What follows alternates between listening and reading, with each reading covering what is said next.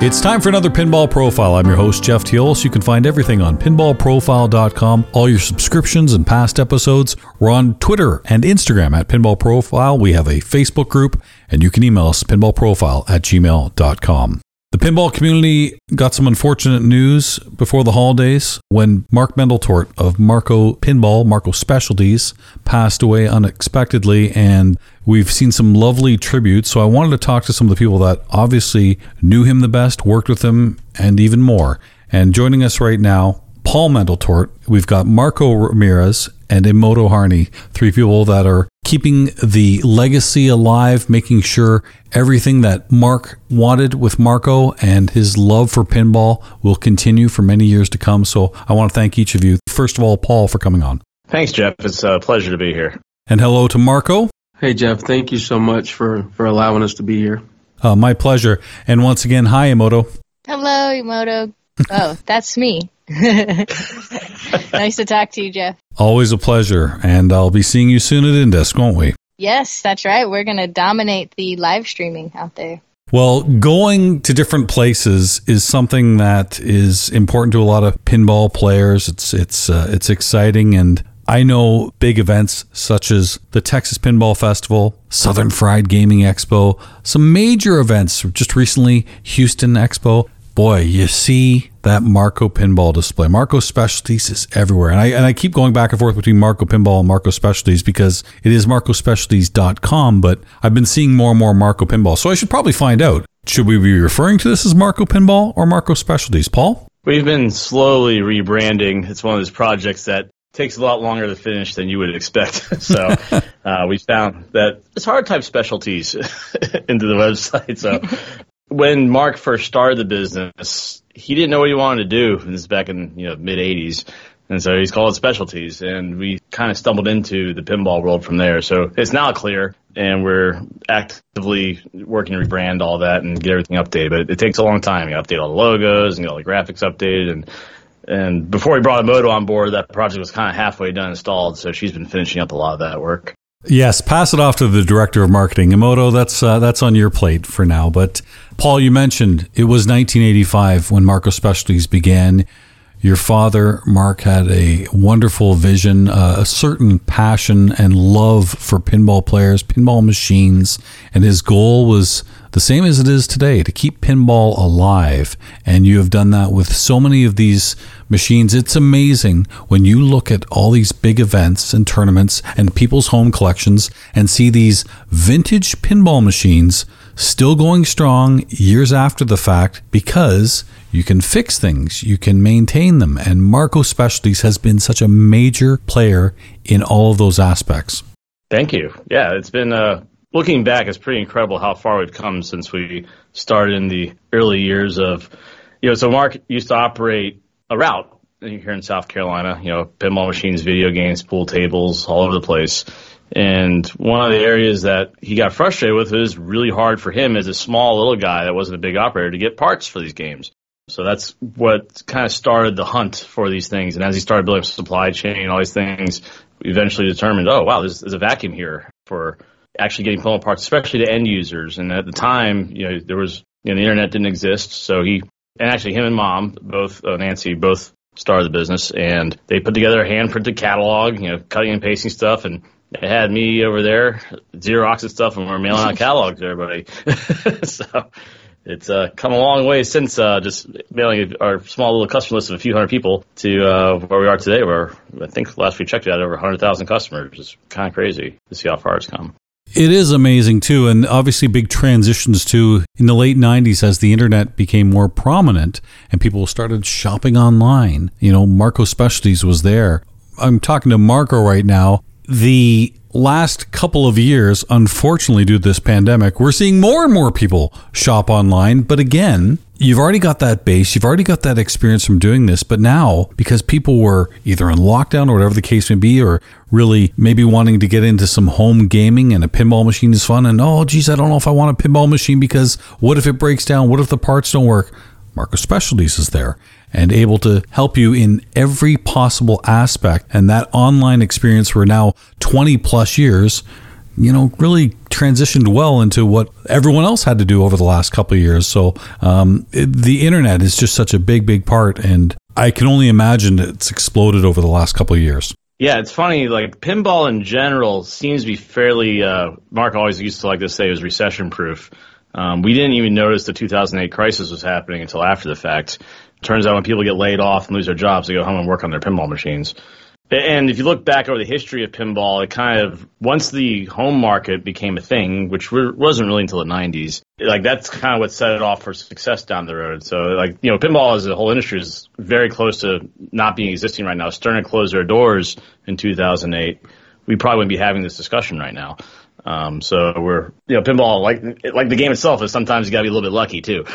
so it's pretty fascinating. Like it, it, always comes back. Like video games kind of came and went and you see like other form of entertainment come and go, but pinball always comes back in a new form. And we're in the middle of another renaissance of pinball. I mean, we, last we checked, there's like over 10 companies making games now. Never thought I'd be saying that, honestly.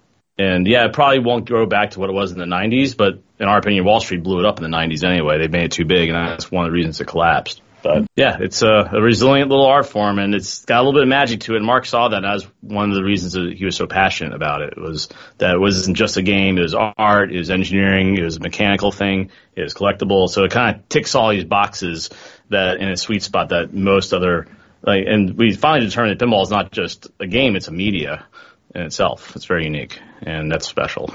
It is, you know, from a collector standpoint, from a competitor standpoint, it's just been growing over the past few years. You mentioned the different companies. It's not just Stern. Stern kept the game alive, if you will, when the dark times happened around 2008, but there are more people involved in pinball. And it's not like these old machines are finding dumpsters they're being refurbished and it could be complete playfields it can be plastics it could be led kits but they're surviving. And i love nothing more when i see a game i liked from the early 80s or 70s or whatever the case may be and i go and play it and it's like wow was this new in box? And in a lot of cases it's been refurbished many times and i would have to think marco specialties has been a big part of that. Yeah, I think that too.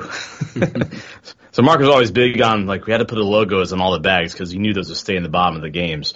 so uh, that's pretty smart, though. That's good. Yeah. Yeah, it was. It's definitely one of his passions and a passion that we continue as a company to source or sometimes create, get created parts for these older games. So these older games won't find a landfill, like you said, Jeff, and you can go and play a pristine 1970s games because we found a way to get the the proper parts for it and ramps and working with other people in the community to source all of these where you can find it just on our website. So it's a lot of, you know, we care about the new games and that's exciting that there's new games being created, you know. Yay, Rush Pinball looks awesome. We just got that epic announcement. You don't have to tell a Canadian. I know. Oh, yeah. Mine's already on order. You were excited about Led Zeppelin. Now look. Yeah, Jeff, Rush. You're just getting all your wish list games. it's all good. But yeah, we don't hey, want to see these older games that are symbols of history for all of us to disappear. So a lot of it is just working. We have a very strong procurement team and an NPI team to make sure that we can find, keep, and store parts for these games so they can last forever. It's a hefty goal, but that's our our livelihoods. Gotta collect them all. I mean, uh, Emoto, when you interviewed Wally back at Texas Pinball a few years ago, he really hit the nail on the head. Is like one of the magic parts is, just the hunt for the part. So that's yeah. where we, especially Mark personally spent you know a bulk of his time hunting for parts. That was his favorite thing to do you know, we'd be in a meeting and there's Mark, you know, shopping for parts instead of paying attention to what we're trying to get done. I'd, I'd, get notifications at like 3 a.m. in the morning that he was adding new parts to the website. Yeah. like he never stopped. Story checks out. Yeah. because Marco is such a big part of the community, is it safe to say you would get a lot of requests? Hey, do you have this? I haven't either found it on your website or I, am just asking in general. I'm looking for Absolutely. this machine, this part. Do you have it? And the tough thing for me imagining your business is that there are so many different parts for so many different machines and so many unique game specific parts. Mm-hmm. It's different than saying, oh, I need a coil stop. okay, that that's easy. You can stock up on those or whatever. You know, flipper bats, got it. But specific plastics and I don't even want to say mods, but just things to to games only. What was it? The Simpsons Pinball Party. There's this long, long flipper shaft, and I mm-hmm. can't think of that in any other game. So that's a unique part. There's so much of this stuff, and yet Marco seems to find it. Yeah. yeah. One of the things that Mark uh, really would always tell us to remember was that our customers are our uh, most important employees as well because they're the ones that are giving us the information to uh, help us find, you know, help us look for parts, right? They're saying, hey, this thing is always broken on this game, or we really need this part, and you guys should really go after and make look look for it and or make it for us. And it was always we call it rabbit holing. We'd always start going down this rabbit hole of like, okay, you know, how many games does this one specific part go into? And, uh, or is it a high mortality part? That was something that, uh, he used a lot. If the ball hits it, it's going to break and we need to go and make that part. But yeah, we use our customer base as our biggest resource for really going out and looking for game specific parts. And then, you know, we recently added a really cool feature on our website that uh, it, will allow you to sign your email up for availability on the part when it becomes available back on our website. So if we get enough people that go out there and register for a part, and we see, oh my God, you know, we've got 35 people that want this particular flipper part then we go out and we try to source it. And, you know, you have to look at things like, is there an IP restriction there? You know, do we want to make sure that we're abiding by licensing agreements and things like that? But if it's something that we can make and we can reverse engineer, um, then we go out and we try to source it. And um, we do a lot of testing. We have a lot of games here at our studio that we test parts in, and then we also will put things out, send things out to customers, and the customers test them for us as well. So it's a very, very unique cycle of how a part goes back into production and back in, in stock on our website. And it's, it's uh, most of that work is done really by the customer. And then, you know, we kind of finish up the idea and bring the part to life. Emoto knows this because I frequent the Marco TV uh, on Twitch. I really get a kick out of that. In fact, today I was on it as well. And uh, I really learn a lot because everyone knows that I know nothing about fixing machines, but I am trying to learn. And you can ask questions. you ahead of a lot of our customers. yes, you're honest. but I still I want to learn, and I find these Marco TV shows on Twitch spectacular for that. You can ask questions and get good responses, good detailed responses. But you were mentioning on your website, you know, if there are a lot of people that want this part, okay, you might outsource it and reverse engineer it. Is something like 3D printing a real game changer? Is that something that helps, or is that not quite enough? Yes and no.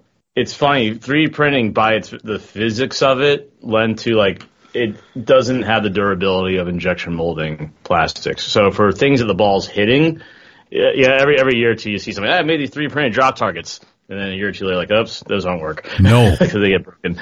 So it 3D printing is a miracle for rapid prototyping, and I think the folks that benefit the most from 3D printing are actually the maker community, which is our new favorite segment, by the way. But um, for reproduction parts, it depends. Like if there's a cosmetic thing that the ball's not hitting and it can be polished up, and because once you 3D print the part, you still have to finish it and make it look good. So there's a lot of extra steps there, and so there's a subset of parts, yes, that we are able to source 3D printed. Uh, especially like for any manufacturing technique, there's a sweet spot with you know how many do you need, how durable does it have to be, what's the finish on it, and 3D printing attacks a subset of those parts, but it's not a panacea for reproduction parts. So like you'll never see a 3D printed flipper bat, for example, but you'll see a lot of things like and Marco, what are you showing me here? A bushing? No, this oh. is the uh, oh, satellite, yeah. The GoldenEye satellite dish, which you know it's it's a 3D printed part because the original mold is mm, you know it's yeah. probably destroyed or lost or but that's a perfect example of something where 3D printing will work in, in the pinball environment. Yeah. It's cosmetic. Yeah, so there's the tricky part is an injection molded, you know, plastic tool can cost tens of thousands of dollars. Yeah. Now, here's the uh, calculus uh, you have to do is all right. Well, there's only so many games out there, and you either got to sell these things for a hundred dollars each, or you know, so there's there's a lot of uh, a lot of math and a lot of just uh, judgment that has to go into what when to pull the trigger on what type of process for what part we're getting made. And it's uh, everyone's a unique project, and that's why Mark got really good at that after 35 years. Marco is now our expert on that, but it, it's an evolving art and science at the same time of staying up uh, manufacturing techniques. And uh, and there's other advances too, like injection molding tools are getting cheaper because now you can actually sometimes 3 laser sinter injection molding tools, and so the cost on those is going down.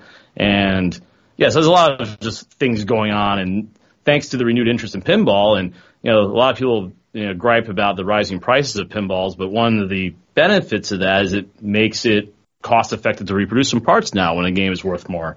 So somebody's going to put a $500 part in a $600 game, but if your game's worth 5,000 bucks, eh, you'll, you'll, think about it. So that's helped keep a lot of games out of landfill. Actually, these rising prices, believe it or not. So I know when I see Emoto at events, Emoto, you and I and others are really fascinated by seeing all kinds of different pinball machines when we were at the Museum of Pinball. I mean, you couldn't have asked for more machines there. Replay, same kind of thing. Yeah. yeah, so it it's nice to see these games, the new ones for sure, but certainly the retro ones. And you just mentioned the prices are going up and up, especially for the secondhand market. Well, I got to tell you, when I sell a game, I want to make sure, okay, is everything okay? Are the pop bumpers cracked? Okay, let's get some new ones. Is can I replace the ball on World Cup Soccer 94? Oh, yeah, I can. And I have with Marco and get a nice one. it's funny. I'm getting ready to sell these games. I'm like, oh, look at how nice it looks now. Maybe I should have done this earlier. But the point is, it does really preserve these wonderful pinball machines. Emoto, you see it firsthand everywhere you go. Yeah, absolutely. I mean, it's beautiful. Without the impact that Marco Specialties, Marco Pinball has had. And, you know, to be fair, all the other parts companies, pinball parts companies out there too, we work with them. We work with everyone. We don't have competition, so to speak, because we all have the same goal, which is just to keep these games alive. Yeah, so you can, yeah, right, exactly. So people can enjoy and go to places like the Museum of Pinball, rest in peace, and uh, you know the Pacific Pinball Museum and all these other museums and places that really take care of these games and and bring back even like you know old 50s, 60s wood rail games and it's a it's a group effort and it's so much appreciated that people go out of their way to preserve these things, Jeff. And that's why you are talking to me here on this side of the fence, working directly with Marco, because I just love everything that they stand for. And I want to help in that fight and keeping pinball alive for newer generations to, to see. So Emoto, when I contacted you about this and certainly wanted to pay a nice tribute to Mark, you told me how much he meant to your career and just how he's really changed a lot of things in positive ways for you.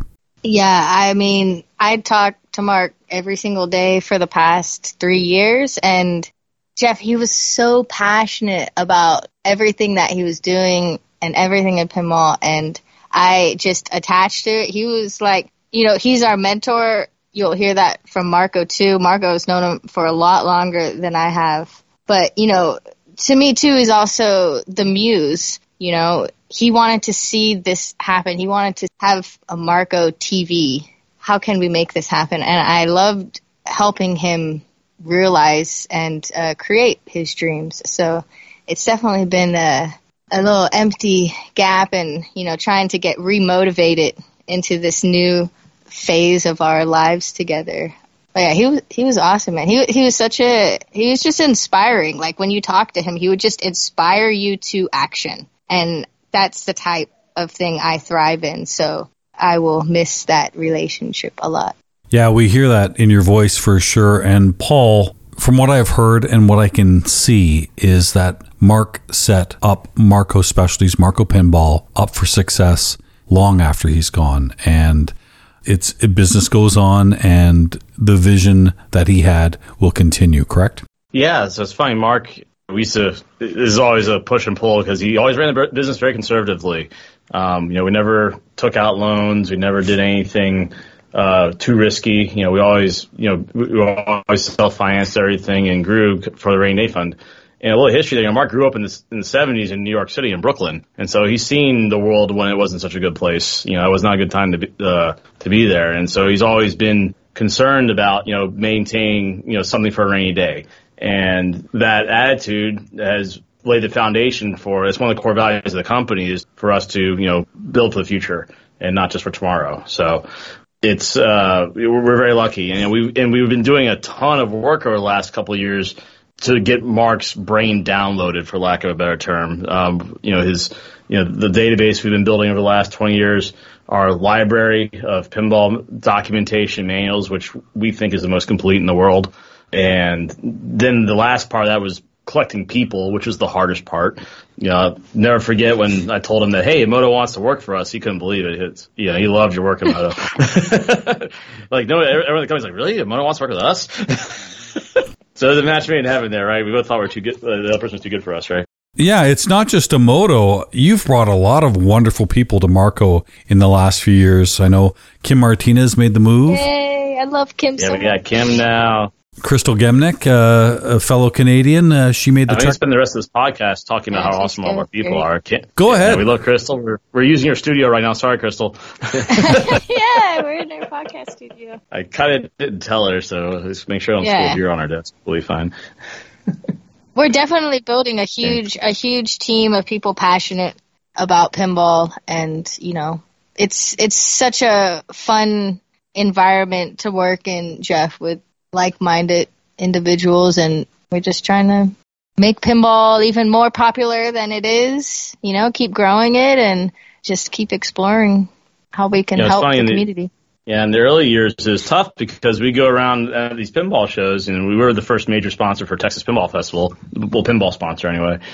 And, you know, we always used to look around and go, oh, wait, we're the only people doing this for a living, which is uh, interesting position to find yourself in because you're not able to you know, do some of the things other folks that, because a lot of people in the pinball hobby have other jobs um, that are subsidizing, it. we're the ones having to actually make sure that you know they have a little bit of money to, to for tomorrow to buy more parts with at the end of the day. So that's always been an interesting uh, balance uh, to, between a hobby and a business, and I think we found that balance. Where we've been able to provide some good careers for a lot of people, which honestly we never imagined that 20 years ago. So it's been pretty amazing. And that just goes to show us how amazing this community is. And we've really doubled down on the whole idea behind the community. I think it, we realized about five or ten years ago that that was the secret glue that was making all this work. Um, we realized a lot of our customers are suppliers and a lot of the there's a lot of overlap between all of that, and it's all because of the community. And so that's why we've invested so heavily in all the pinball show circuits and going out to all these events. And, you know, we're doing 10, 15 events a year for the last 10 years. I was looking at the spreadsheet of Moto. It's been crazy how deep that list has gotten. and if you show any regular marketing managers that, like, why are you spending all that money on travel? What's wrong with you people? We always stay in the Motel Sixes, you know. Yeah, seeing you at Texas Pinball Festival, and it's sad to think that the last one was actually three years ago, but the last one was. Feels like yesterday. It was that big Munsters display. Oh, yeah. seeing that big pyramid was something to see. Can't miss it, but it's a lot of work. When you go to the shows, how do you measure success? I'm just curious. Oh my god! Uh, survival is a good one. Um, not anybody going to jail is a good one. But That's on my checklist too. That's so, so funny. I know these so, are so the, the, hard questions they ask me all the time. How are you measuring yeah. the metrics, ROI? The smile, the smile on everyone's face, Jeff, is how we measure the success. Uh, it's always about making the party even bigger. Everything's a spectacle with us. You know, we like to consider, or I do like to consider us as like carnies. We're like pinball carnies. We come in, set oh, yeah, up, definitely. throw a big wild spectacle of events, and then pack it all up and go to the next town. You know, so if people are enjoying it and they're having a good time in that moment, to me, that's the most important ROI.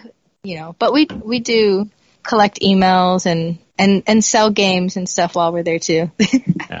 Yeah, Mark, Mark and I personally had a, a little contest. It was just between me and him with how uh, how good we were doing at a show. The the thing was whoever lost their voice first would be the oh. person that would win.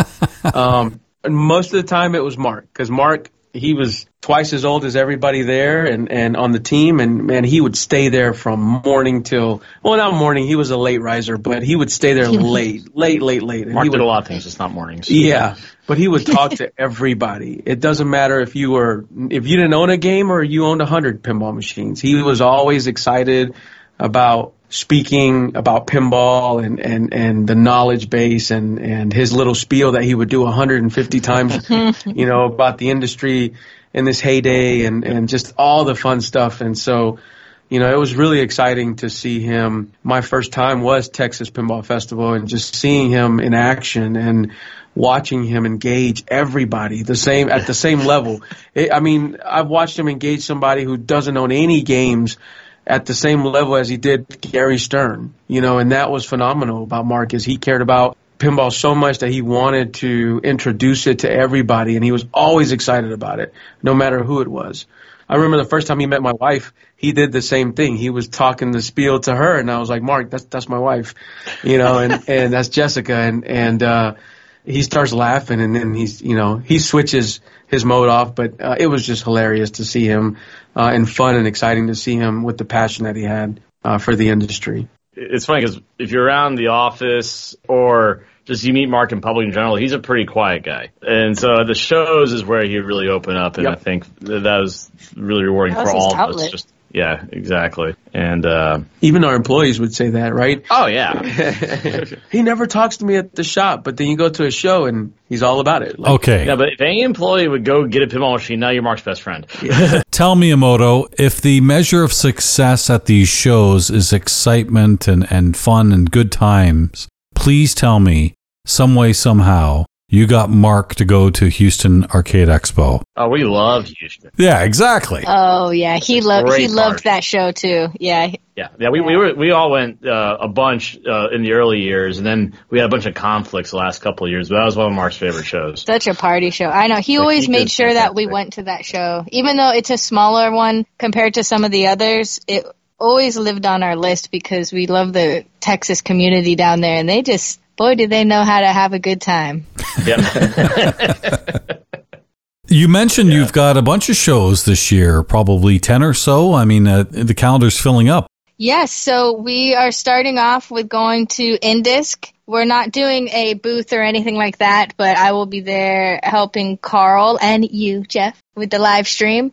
And Kim Martinez will come out too. I'm going to try to get her to play some, but we'll be, you know, collecting emails and, and doing some surveys with tournament players, trying to get more into what do y'all need from us? How can we help you on the pinball part side? So a little bit of exploration there. And then we are going to Midwest Gaming Classic in April. Of course, Texas Pinball Festival at the end of March before that. It's also where we will have the TWIPYs award ceremony live again. And then what's after that? Northwest Pinball Show will be coming up. Southern Fried Gaming Expo, of course. You know, we'll just have to see about all the other shows if they're going to come up or, you know, what, unfortunately, what this virus is going to do for us Yeah. this year already. But And Southern Fried Gaming Expo is kind of almost like your backyard in a way. It's certainly close by there. So, Marco, just curious, uh, a lot of our listeners want to know will you be defending your former Hotlanta Eating Challenge contest at SFG? No, no. I let him retire. I let him retire.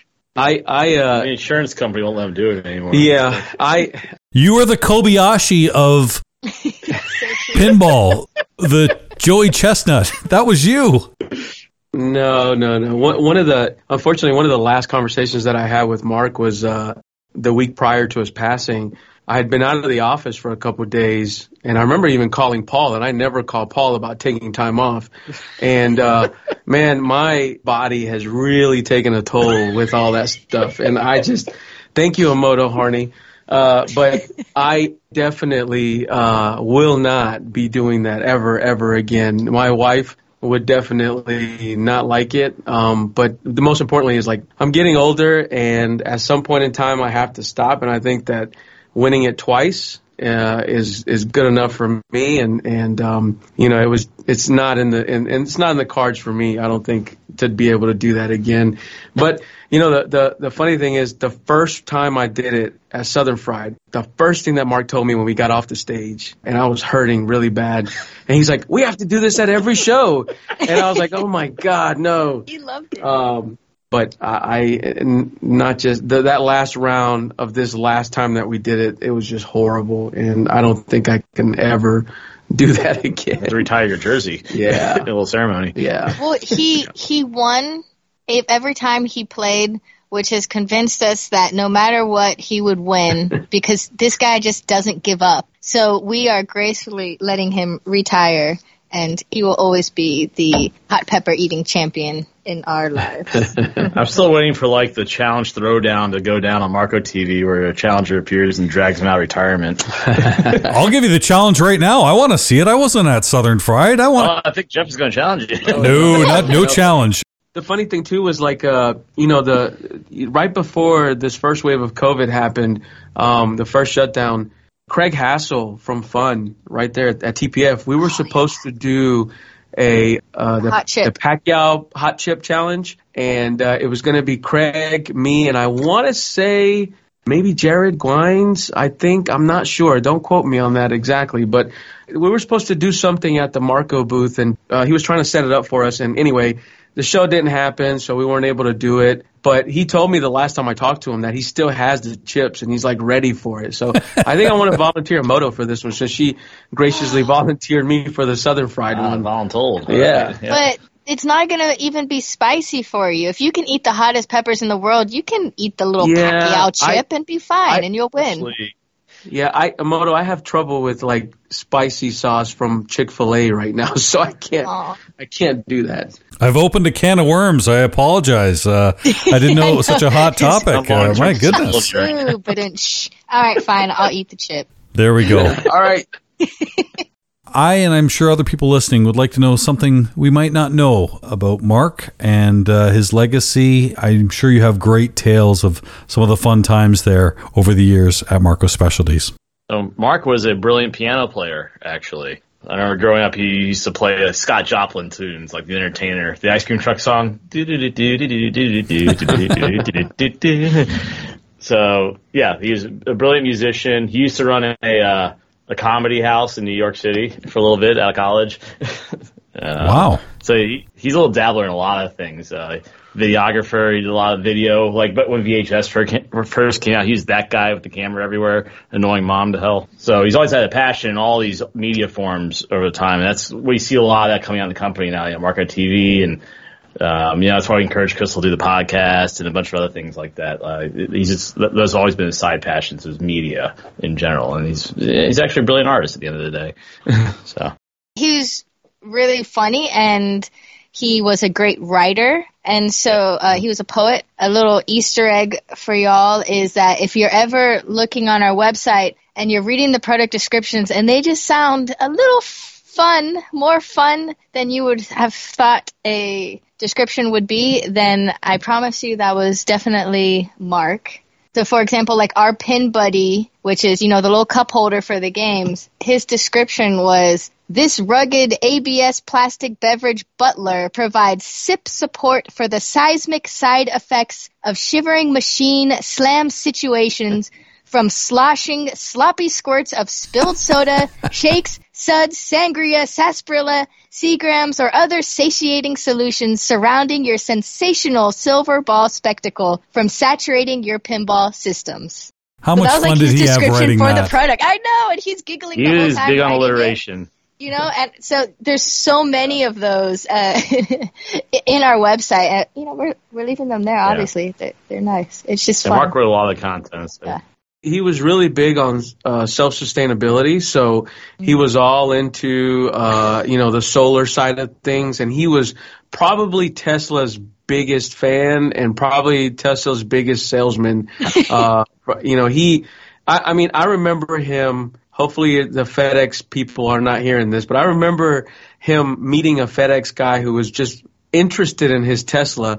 And all of a sudden, I'm outside on the phone with the customer, and I see Mark in the Tesla inside the Tesla, and the FedEx guy driving his Tesla down the road because Mark would always want someone to just take a ride in the in, in the Tesla, and he wanted people to buy more of these things because he saw that as as as the future. So he always thought in the macro, and always was about self sustainability our building, our warehouse, the whole thing is uh, covered in solar panels. And I remember I was like, Mark, are you sure? And he's like, no, no, no, this is the future. And he was right. I mean, he, he was very into all that stuff and, and, uh, huge fan. So much so that I remember the Monday after he passed away, uh, Tesla actually went down. Uh, um, the market share was down, and, and I and I, I joked with Nancy. No like, way.